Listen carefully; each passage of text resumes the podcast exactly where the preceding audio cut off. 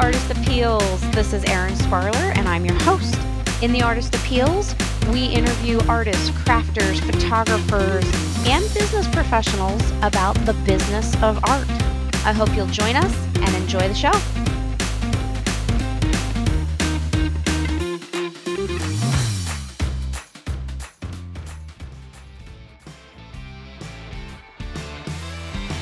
Can I make you a quick offer? I'll make it really fast if that's okay. Have a new online class. I've been building this class for weeks, months, years actually. You know, I was a college professor for 12 plus years, and now I've been interviewing experts about the business of art in this podcast. I've taken everything I've learned, all the research, all the time, all the money I've spent, and I've rolled it all into a new online class just for you guys. I want to help artists have more success. I want to help you make your artwork appeal. So, for a limited time, for people who are joining the Artist Appeals online class as founding members, I'm offering a discount of 80%. Plus, I'm throwing in five bonuses to make you successful. So, I thought to myself, what else do they need to be successful? They need this course. They need to learn how to photograph their artwork. They need to learn how to color correct it, how to make repeating patterns, how to get into the flow state faster. So those are the bonuses that I can think of off the top of my head. Then the whole course, the whole course of helping you find your voice and taking you all the way from finding your artistic voice all the way through creating a product, creating pricing ladders, pricing for wholesale and retail, educating your audience with stories, you know, amplifying through automation, licensing, all the way to success. So I hope you'll join me at the Artist Appeals, the new online course to help you make your artwork appeal. Ooh, wow. Last week's episode was so good. It was so long. I had so much fun recording it that it went on for nearly two hours. Jen and I talked forever, and we talked before and after too. You guys are just getting the best bits. So, this week's episode is a continuation of that conversation that we had last week with Jen O'Connor of Earth Angel Studios. Just a recap Jen is the owner and founder of Earth Angel Studios, where she collects and curates a vintage handmade life. She really believes in surrounding yourself with beautiful things that you just love.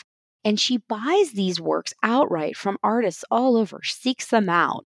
They make felt dolls and Blythe dolls and, you know, just all these paintings and, and just amazing works.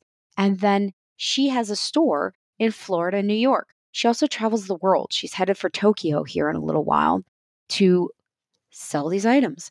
So, without further ado, please join me as we go into part two of this episode of the Artist Appeals, talking with Jen O'Connor of Earth Angel Studios. Yeah, and I like what you said about how a lot of businesses, business conversations get interrupted and that you have to persevere for them. Yeah, for sure. Because I think you have to be willing to take any opportunity to engage in an exchange when you can. And Yeah. I think then you have to be willing to come full circle back to that conversation, which is why it's really helpful to when you're when you're packaging your business to have sort of sound bites, even if it is a business in handmade, even if it is something that's coming from your imagination and hands, I really think you need those sort of verbal sound bites to quickly convey what you're doing. I always tell my business development clients and the artists with whom I do business in terms of building their brand, you hey, you have to perhaps have those cocktail conversation sound bites ready to tell someone what it is that you do. Kind of like a 30 second elevator pitch. Oh, you don't have 30 seconds to pitch. You've got you've got if you think you've got somebody's attention for 30 seconds then you know the next episode of stranger things is coming on and you're in between because th- no one's giving you 30 seconds you meet someone you have you have an opening of two sentences or less and you definitely don't want to make like it, it make it sound like it's about you it's like when you walk up to someone at a show i don't want to use the word hate right because that's negative i'm going to say i loathe when i'm shopping that's better. yeah, loathe is better. when I have someone, if I have staff in um, a sales staff or sales assistant working with me at a show, I sort of ask them to watch me try to engage someone. And I loathe when I'm approached and someone says, Do you have any questions? And it's like, yeah, no, I don't because I'm I'm a smart, clever girl. I'm fairly aggressive, and if I had a question I felt like asking, I'd ask. I asked you. I would have asked you like five minutes ago. So I really like to approach a sales situation with if I have to walk up to someone cold, and we're we're talking about sales, right? Not necessarily a business contact, but you never know. You don't know who's in your booth. It could be an editor from a local paper. It could be a, you know, a blogger. You have no idea. It could Right. be this fabulous Instagrammer that wants to take a picture of your well presented display. And if you go up to them and like, yeah, no photos, they're going to be like, yeah, Oh. well, hey, guess what? I have, you know, 350,000 followers and I was just going to put you on my feed, but okay, no photos. So you never really know who you're engaging with. So to walk up to someone and say, "Do you have any questions?" really is is not engaging. It's not positive. Yeah, it's it's non sequitur. It might Right. not be appropriate for whatever party Right. you've approached. So Right. or they I love this idea. What do you what do you say to So I go up you to know such a wide audience? Well, I go up to someone. First of all, you got to break the ice, right? So if I go up to someone and they're they're looking at you know this fabulous, let's say it's a heirloom toy. Let's say they're looking at a, a teddy bear, an heirloom teddy bear made by Jody Battaglia with wool and mohair or whatever. I might go up and say, "Hey, are you familiar with the artist? She's from Marietta, Georgia."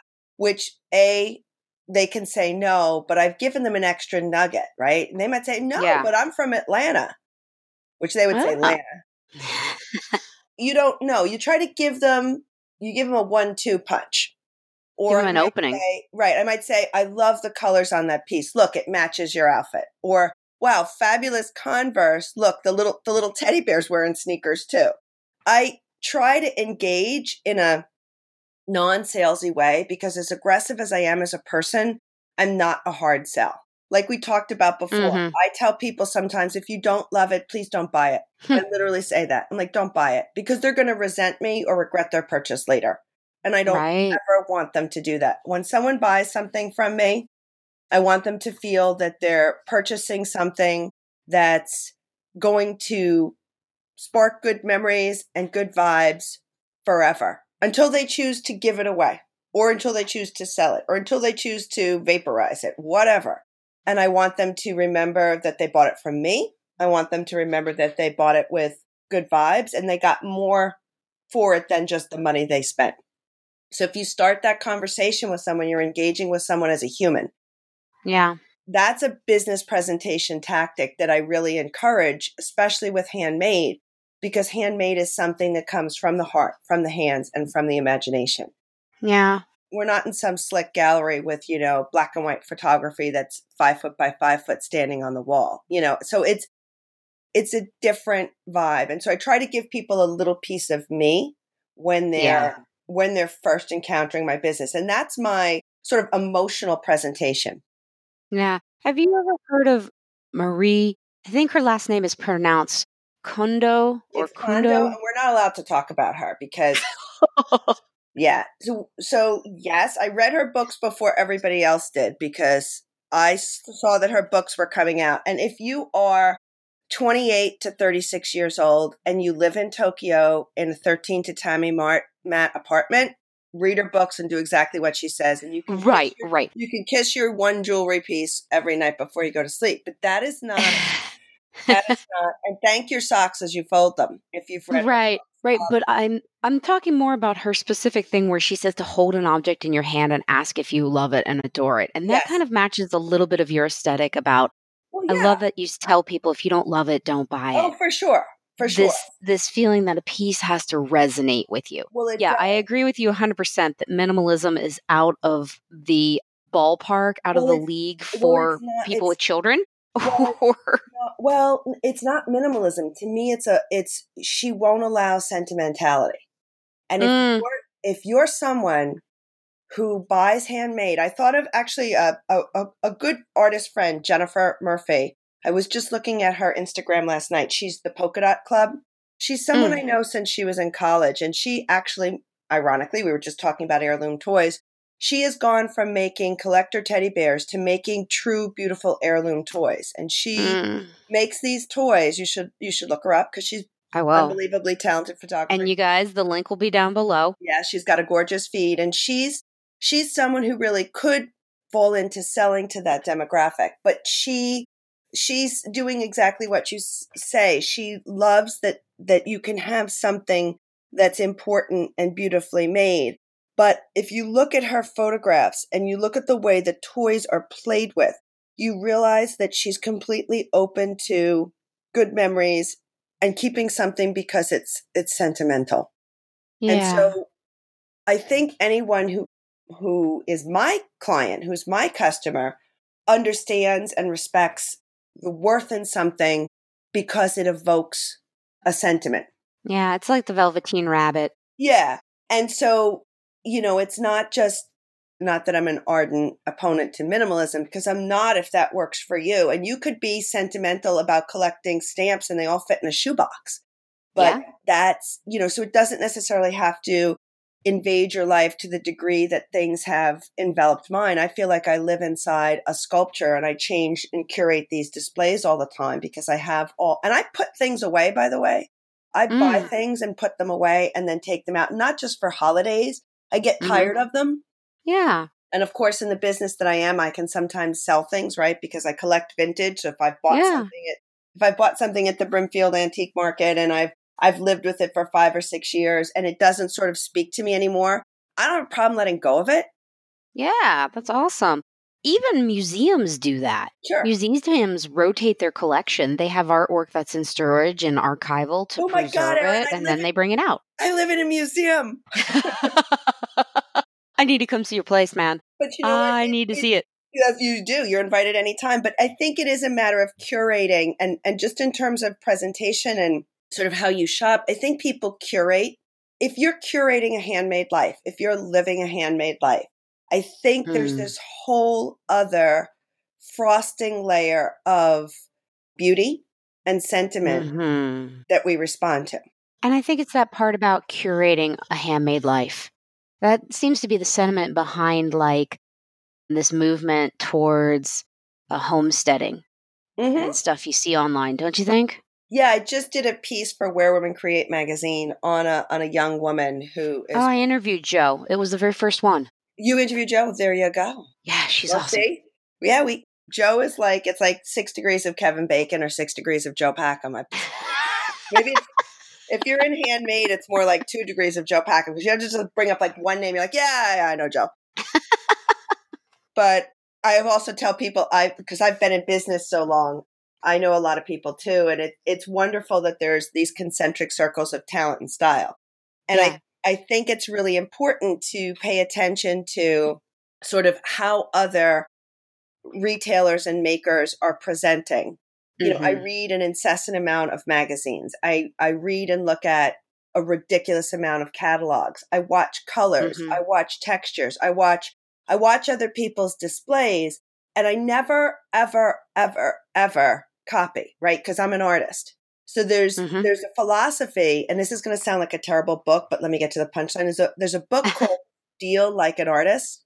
And it doesn't mean to steal an idea. It means to look at it and steal inspiration and then go and do it yourself better. And Yeah. so, in terms of curating your handmade life and crafting your own business, I'm shattered by the lack of solid and good and cleanly presented business materials and displays and photography in the realm of handmade. And I don't know quite how there's this disconnect, but I often meet people who are very talented makers and who can Mhm. work in their studio and can produce something. And I know that I I already sort of know that they have no idea how to sell it, right? And that's why you know they've come to me or I've found them Yeah. that sort of makes sense to me, right? Like you have this fabulous artist, they're a, they're a painter, they're this textile designer. I, I get that they don't know how to sew, right? Because that would be like an odd combination. I mean, you meet people who are like math science people, and then you meet people who are like, you know, English history people.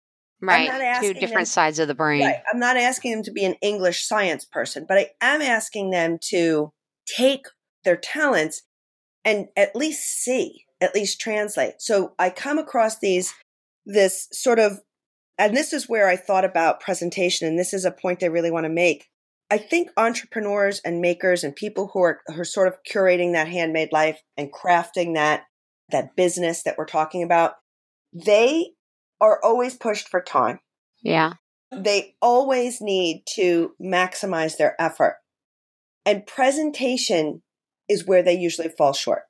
And they showing other people what they do in a visually engaging manner. I'm not even going to Yeah. say visually stimulating. I'm just going to say visually engaging, meaning bare minimum, engage me visually. Have that that sort of fetching opening nugget of interest to give me.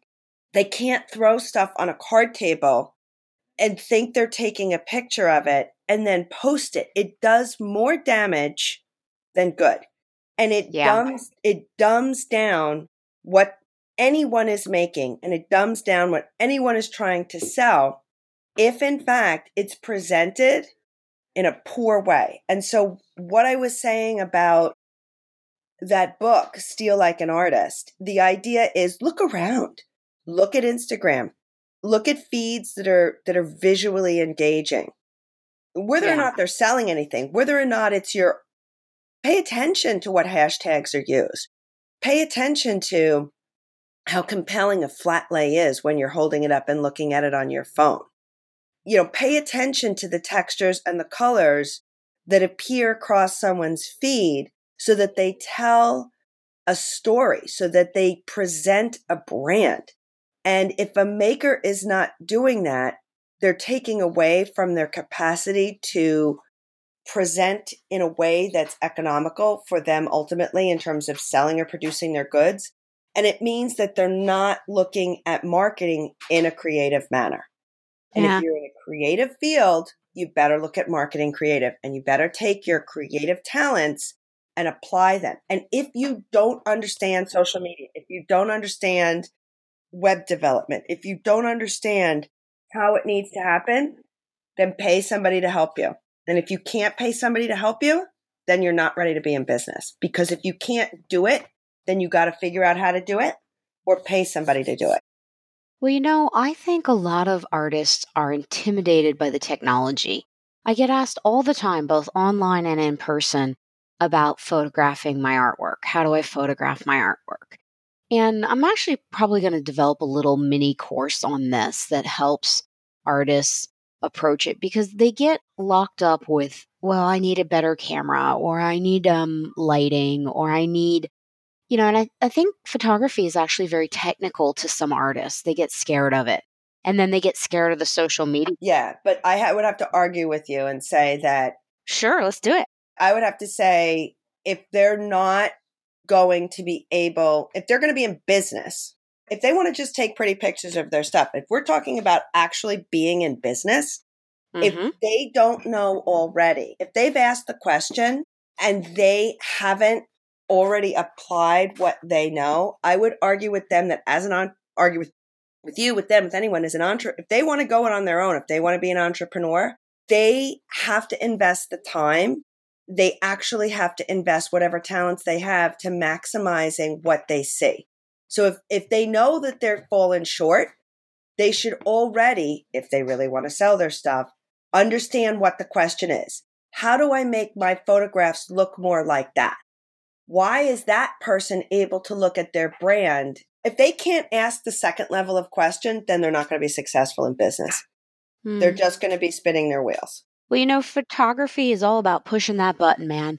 It is all about taking photograph after photograph after photograph. Take 300 pictures and find the two that are good. And if they don't have Yeah. the time to do that or the willingness to explore, then they're not an entrepreneur, right? Because I make probably, oh, I don't know, Well, being an entrepreneur is about fear and overcoming fear. Right. And I think taking photographs and putting yourself out there is about overcoming fear as well. I tell people all the time, what camera do you have? Great. Try to use it.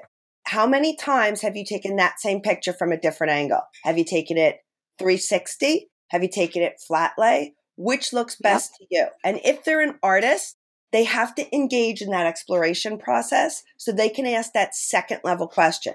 If they can ask that second level question, then I know they're going to be successful. Because and the second level question is the second level question us. is instead of the first level question was what you say people ask you how do i make my photographs better Mhm. how do i How do I photograph my artwork? I get that all the time. The second level question from someone who's going to be successful in business is I think my photographs suck, if I can say that. I think my photographs stink. I want my photographs to look more like the ones that are helping people do business on Instagram. I really like those flat lays. I love the hashtags on that social media post. How do I do that? So, in other words, they know what the question is in more depth. Yeah. And the second level question usually comes with I've tried, but I can't get it right. What do I need to tweak to get better?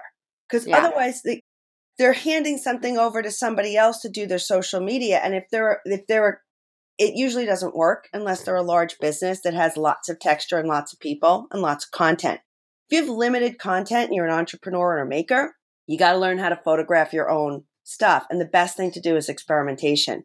And any artist or maker has experimented and made mistakes with different materials. I tell people it's the same thing.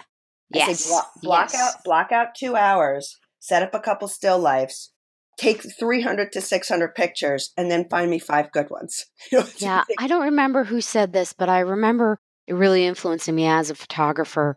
Many years ago, there was a famous photographer that said if you get one photograph of a roll of, remember when we used to have rolls of photographs? It oh, was like a roll of 24 or a roll of Yeah. 36. And they said if you get one great photograph off a roll of 24, you're an expert. You- Yes. You've done you've done something amazing. well, the, the amazing. interesting thing is if you if you took a photography class when you were shooting real film, when I did, I was terrified, right? Because every picture cost about a dollar by the time I developed it. No money. yeah. So you learn to frame a shot a lot better. And so I try to tell clients Digital's free. Yeah, digital's free, but I also I'm a faster digital photographer because I studied film, right? So I'm more responsible about pushing that shutter.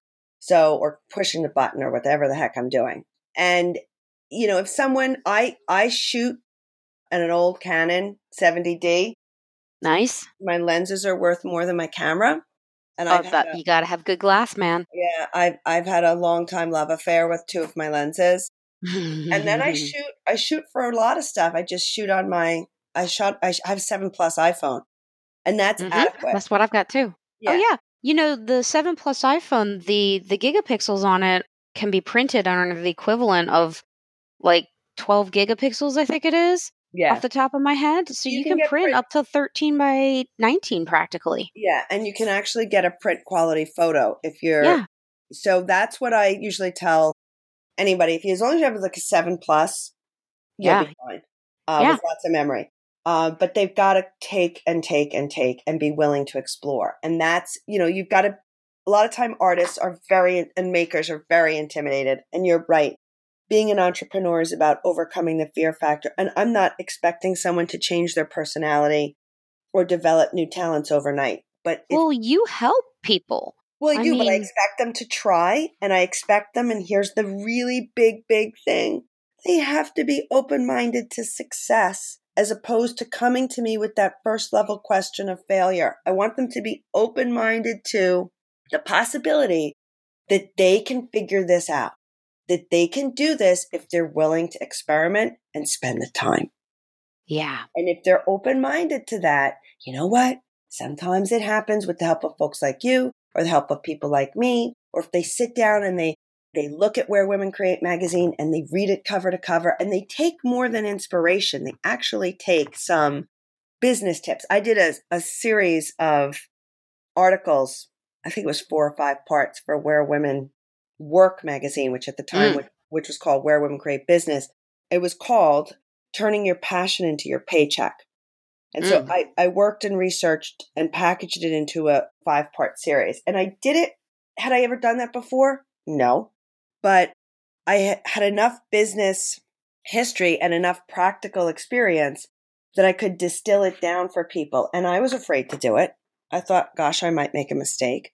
But I was willing to try. And I was open minded to the possibility that my work might have a yield, that I might help other people be successful. And it's that same thing, that willingness to to to face that potential. Yeah, sure, you you might fail, but then you just try, try again, and along the way, you've learned. And that's Yeah.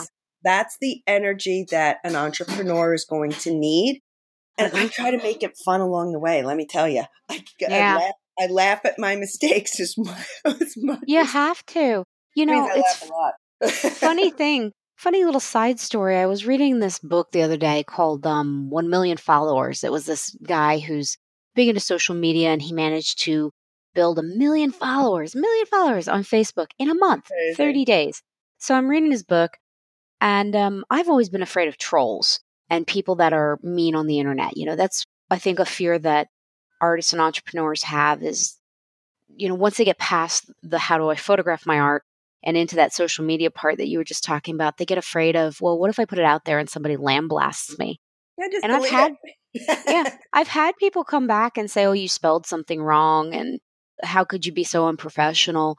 And I'm reading this book and the guy says, and one of my tips and tricks to getting to people to engage is to spell something wrong deliberately. And I'm like, oh my God, thank you for giving me permission to be a bad speller. yeah, as long as He says- the- yeah. because they'll comment. They'll be like, "Oh, you spelled that wrong." So he actually does it on purpose. I thought, "Oh my god, that's Only brilliant." I don't want.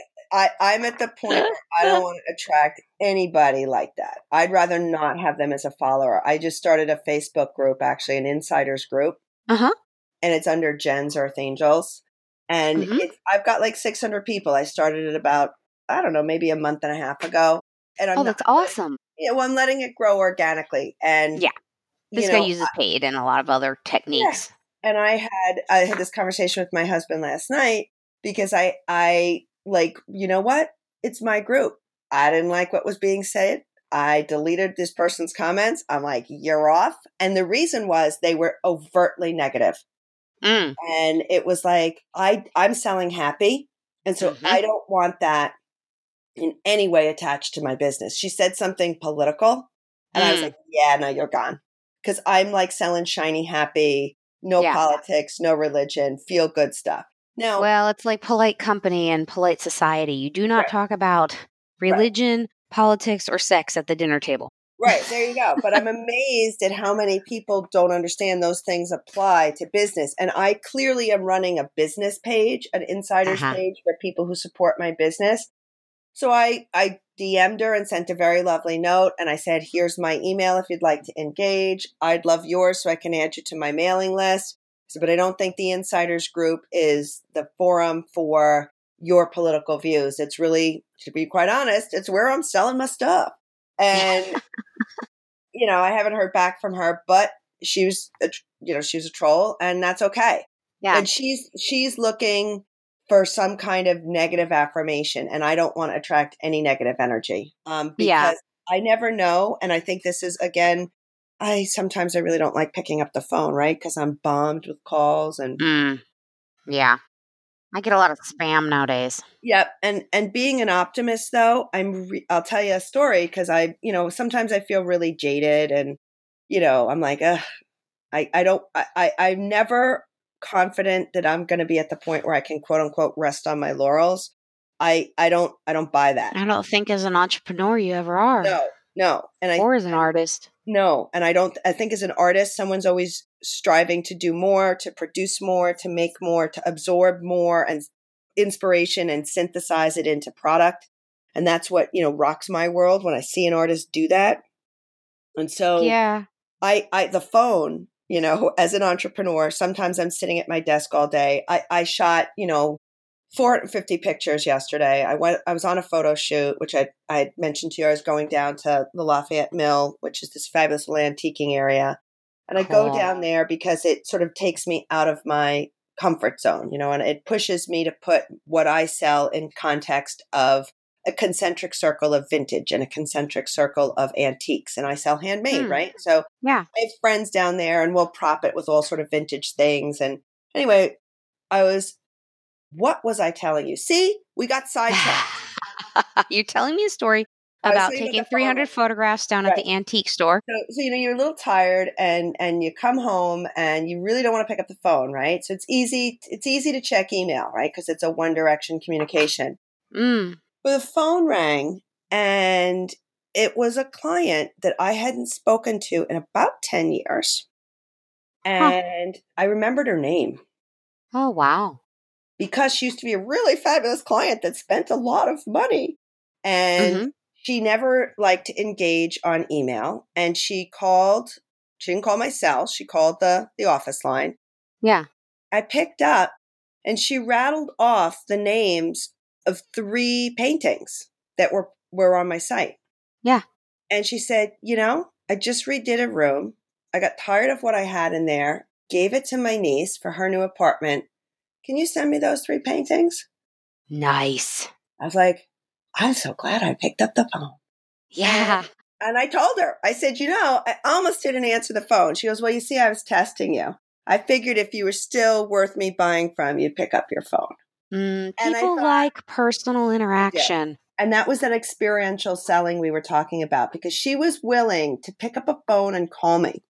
And I always try to think about it. But she didn't want to buy off your website. She Nope. looked at your website, but she didn't buy off your website. Very interesting. Yep. And I was willing to pick up the phone, and she was looking. And you have a business line, right? Yeah. So that's very professional. You've got to make those professional steps. You do. And I was willing to to I really love that she sort of called me out on it cuz she's smart and she's interesting and she has great taste and she just can she can spend the money that she wants, but she wants to make sure she's spending the money with someone who gets her appreciates whatever that she's making this sort of personal purchase. She didn't want the anonymity of ordering offline Yeah. and I thought, wow, that's a really powerful lesson for me to learn because I'm glad I was an optimist. I was exhausted. I had this busy day. I, you know, kids everywhere, but I was Yeah. willing. I was willing to pick up the phone and give whoever was at the other end my best, and in return, I was rewarded. And so, People want to buy from people yeah, they want to buy from people for sure. And so, I and was, they want to buy stories. They want Yeah. to buy experiences, just like you've been talking about with experiential about selling. Yeah. yeah. And she commented, she's like, I love the way everything looks on the site. I've she's like, I've been stalking you. I was like, that's nice, you know, thank you. She was That's "It's- the modern great." term. Right. She goes, I've I've peeked at some of your posts, you know, that have been around your house and because I sort of share in limited doses. And that's another thing I think that's important that you can share sort of in limited doses to the extent as a maker, as an entrepreneur, you're interested in. And I think that there's so much information available publicly. I think you may as well decide to share. It comes back to you in business. And I think if Mhm. you realize that there's a lot of really worthy peers around in the industry, that sharing with them is is paying it forward in a really important way.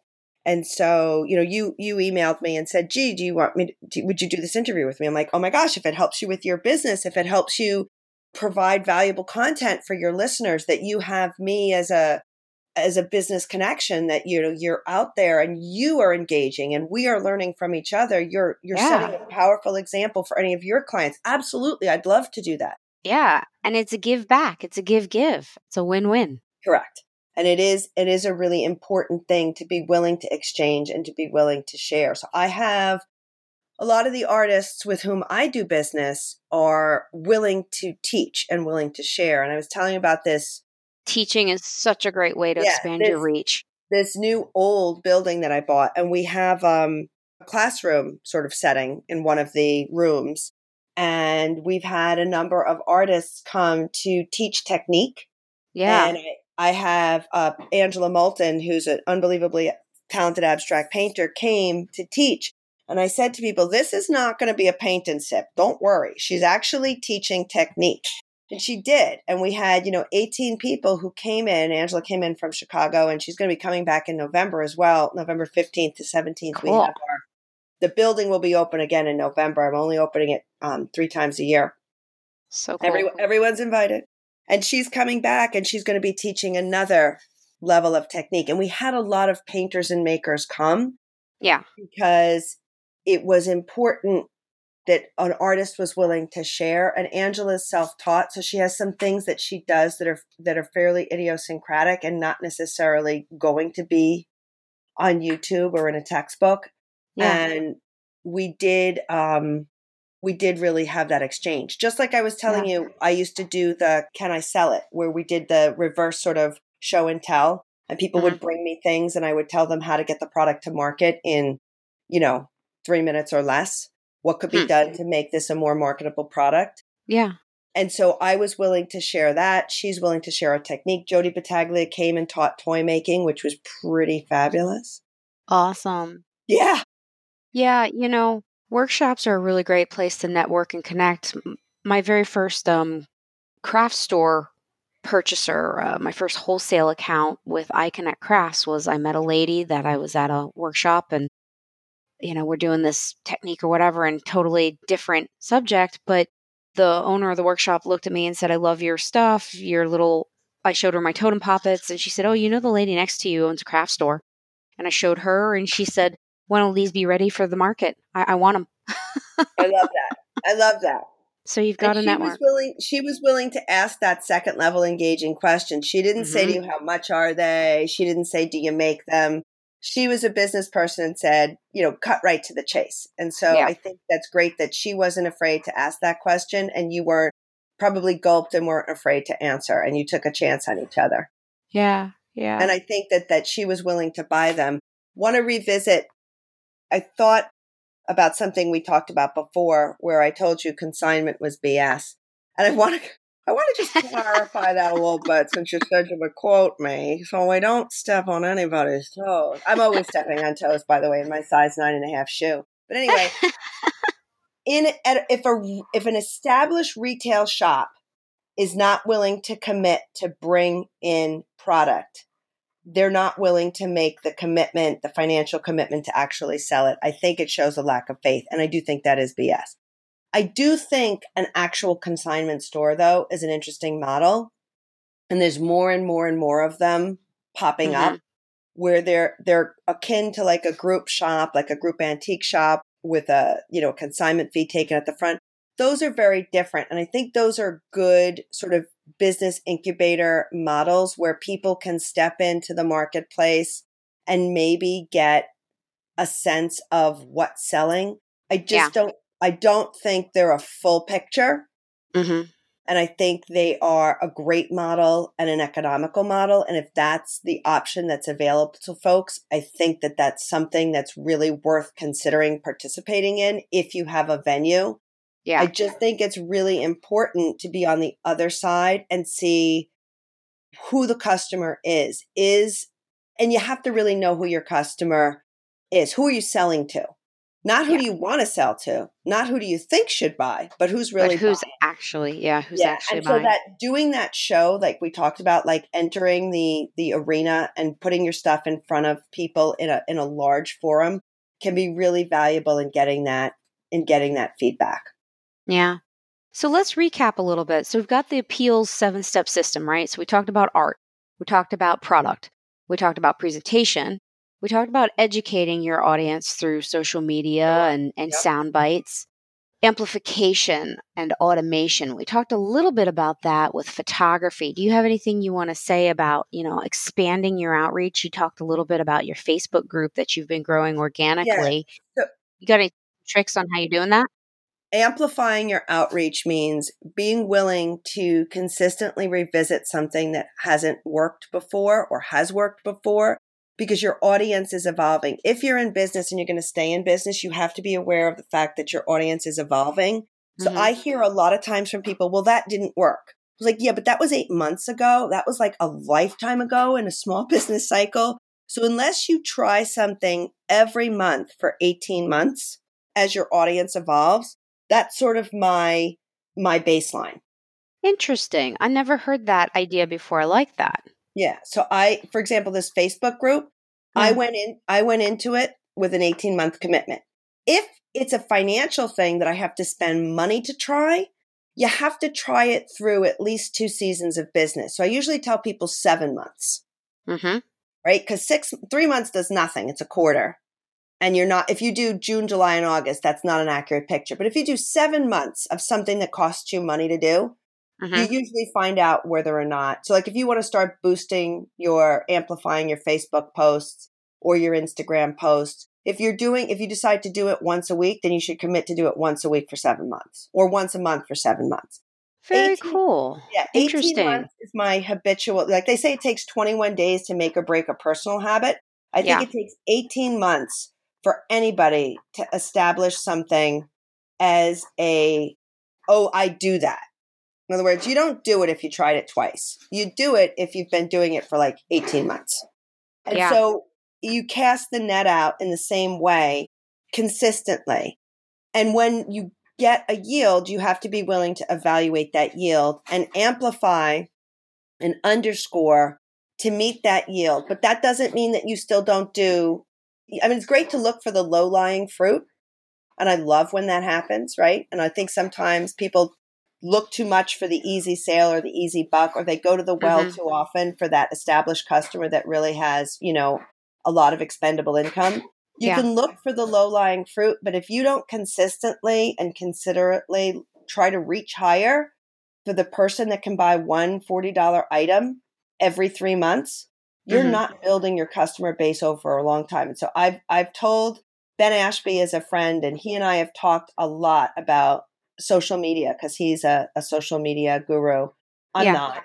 I know how to sell things and I know what will sell. And I've talked to him a lot about the slow insulin drip of marketing and Hmm. the slow, the slow insulin drip of concerted effort over a period of time in a rhythmic way so that you can assess what worked and why it didn't. Because you could do a show and have, like we talked about before, that angel come in and spend $700. That doesn't mean it was a successful show. You had 20 sales, each person spent an average of how much money. That's when you know if you've had a successful day. Take the number of sales and look at how much was spent. Get an average transaction. Take the outliers out, and then you've got a business nugget to look at. Well, my average transaction was $68. I had 30 people. Okay, if I try another six shows over the next seven months, I'm going to really know what my average transaction is and who's buying what. So you got to look at things like that yeah. to really determine where to amplify. So this Facebook group I started, Jen's Earth Angels, I committed to do it. You know, when it's not going to cost me anything. 18 month project. Yeah. I, I tend that garden at least twice a week. Yes, another thing for me to do. Probably another hour of my life that I committed. So I can Yeah. either put that into the shopping cart and get my shopping cart of chores a little bit more full. What can I leave out? Is there something that I was doing that I can leave out? What can I do? Can I browse social media less? Yeah. Can I, you know, read one less magazine? I'm not sure. I got to figure that out. For right now, it was it was easy for me to start because it was a is a less busy time of year for me. So I think that's also good for folks to know what their business cycle is because they know when they can start a new project. I Yeah, also yeah. started blogging again. I know how gauche, right? We all thought blogs were done. I'm like, Yeah. you know, I think blogs are done because my last blog reached 300 people. That's 300 more people I reached than if I didn't blog. Yeah. So maybe that's not a bad thing because I don't know who I don't know who's out there. And so unless I'm willing to cast those nets again and again and again and again, I'm going to use those free tools because the blogging is free. It's just my time, right? I mean, Yep, my time yep. is valuable, but if it took me a half hour and I reach 300 people and I make two sales, maybe it wasn't so bad. Hmm. So, you know, yield, investment and yield, got to think about them. What's it worth it for me to try to do? And if it's a maker, is it worth it for me to drive to that new supply store to try a new material that's available? It's the same thing. And you have to value your time. So in pricing handmade, you know, in pricing your own time, what what went into it? So Right, how do you how do you amplify is a really important question, but I don't think that's asked once. I think that's asked like every day. Yeah. Great advice. I love the seven month, 18 month timeline. That's, that's really my cool. own experience. So, licensing and success. I think we talked a little bit about contracts and so forth and so on. We did that. But success, how do you measure success? And you've That's talked a- about that a little bit just here, but That's a great question. I think I think measures of success are super important. And I think as a really self-motivated person, you have to be willing to have some small achievement or success on a daily basis to maintain momentum because it's really hard to be an entrepreneur. It's really hard Yeah. to work in handmade. So I'm going to I'm going to break it down and say that decide what will make your day successful. Is there something that has to be crossed off the list or thought about and faced. Success can be small, and Mhm. small successes breed momentum. Okay. On a macro level, what's successful? Reading the road signs that have been presented and moving in the direction that you should. And I'm going to use the word should because should implies a moral imperative. I think if you're driven to create, if you're driven to be an entrepreneur, if you have the brain that can wrap itself around these type of challenges that we've talked about, you are successful if you look at where you are and say, you know, I'm where I'm supposed to be. Which, if you are an entrepreneur, that means you're where you're supposed to be at that very second, at that very day, and you have the strength and the fortitude to take another step forward and keep doing it. You know, you said at the very beginning of this conversation that you really felt like you were exactly where you were supposed to be. And I think that brings it full circle. Yeah. Well, I remember saying that to you. So Yeah. I'm I think you and I could probably talk for forever because now I want to meet you in person. I want to come Oh, I knocking love at that. your door with, and I'm going to have a kid with me that has a ukulele, and you're going to be like, "Yes, it's her." Um, I love it. must Well, I'm not far from you. I'm in central Pennsylvania. So I'm not actually that far. Probably three, Don't four play- hours. don't play hard to get with me. I think you should think about coming up in November to uh, to meet and greet some of these people that I have coming in. We should talk about that under separate cover. But Yeah, let's do that. I'd love I'm in that. the process of putting together the agenda and special guests for our November fif- 15th to 17th event. And, um, you know, definitely. Tell us, tell us a couple. Throw some So- out there. Yeah. So November 15th to 17th, it's a Friday, Saturday, Sunday. We're going to be gathering at the new home of Earth Angel Studios, which is this super cool um, 1880s ice house in Florida, New York, in the beautiful Hudson River Valley. And I have people Mm. coming in from all over the country to to shop, Cool. to create and to celebrate. And I do best with that experiential venue and with people feeling festive. There will be artists who are coming in to present their goods. Yeah. There will be entrepreneurs coming in to share, like Ben Ashby usually runs a social media workshop. I know that name. He does like abstract and um No, no, stencils. no, no. Ben No. Ashby is Ben Ashby is he is a social media expert. Oh, I'm thinking of a gentleman that's in the craft field and he's got a line. Seth, um, No, that's okay, go on. Thing. I only work with women, except I work with Ben, so he's my exception. Just because that's how I that's how I developed my business model was was to work with female makers and entrepreneurs. But Hmm. I do have clients that are male. But anyway, so Ben is going to come in and do a social media workshop. We're going to have a party because I always have a party, which is called Meet the Makers, which is kind of fun, or uh, Yeah. you know, Evening with the Artist.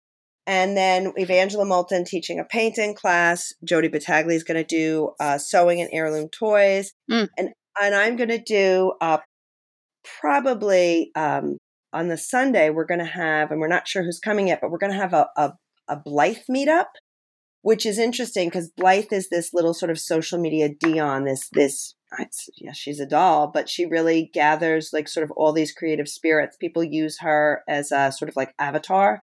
And so she's gathered a lot of people around her in terms of sculptors, painters, people who do fashion design. And so we're going to do a Blythe meetup for all of the established makers who are sort of m- making for Blythe and also the collectors of Blythe. And if people don't know about Blythe, that's a whole other conversation we can have. But um, yeah, yeah. Blythe reminds me of Mark Ryden, which is, you know, a weird Yeah, oh, connection, sure. but No, not at all. Pop surrealism is really linked to the Blythe movement. Mab Graves is um, someone who started out. She's, if you look up Mab Graves, she's unbelievably um, inspirational. And so pop surrealism and Blythe are linked. That's okay. just one of the art movement that's linked to Blythe. So that's sort of an, and she's sort of this icon in a in multiple subcultures. So we're going to do a Blythe meetup Yeah. just to gather creative spirits on the Sunday. Maybe you'll come and I'll have to put you and say, "Hey, look who's coming! Come meet her." I would love to. I'm speaking at um, Art Biz Jam here in um, just a month or so in Philly on podcasting and on photographing your artwork, just like we talked about. So I'd love to. That'd be so much fun. Well, there's always connections to make. And I hope that uh, anyone who's listening to this podcast or has listened feels like they are where they're supposed to be right now and has been able to take something um, from this um, because I'm grateful. I'm truly grateful for the for you giving me the gift and the opportunity of being able to help um, and being oh well thank you so for being on i mean there have been some really really awesome great sound bites in here and i'm actually looking at mab graves now that you mentioned her and i love this little girl riding a bat i love bats yeah, so that's sure.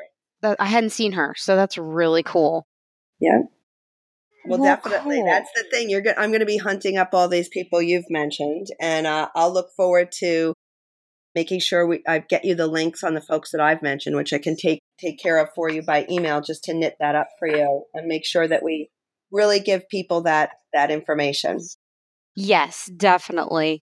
All right. Well, thank you so much, Jen. I this conversation has been great and I know it's been a little longer than maybe our average one folks, but I think there have been so many tidbits in here. Just really amazing stuff and some really great quotes and really great inspirational things to take away.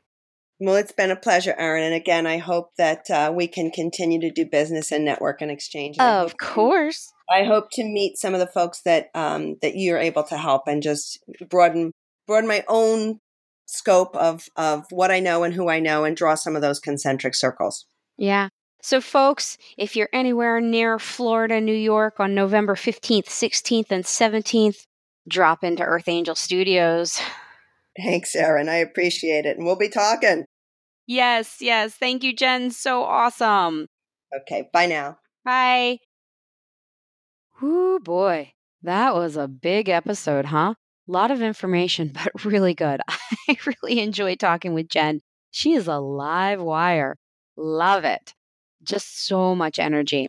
So, she has an amazing fall open house coming up at her new facilities in Florida, New York on November 15th, 16th, and 17th. If you're anywhere in the region, you got to check it out. This lady does amazing things, throws a hell of a party, and amazing stuff. She's just collected the most amazing, beautiful dolls and felted figures and sculptures and paintings and just the most amazing stuff, from the most amazing artists, all for sale at her new facilities.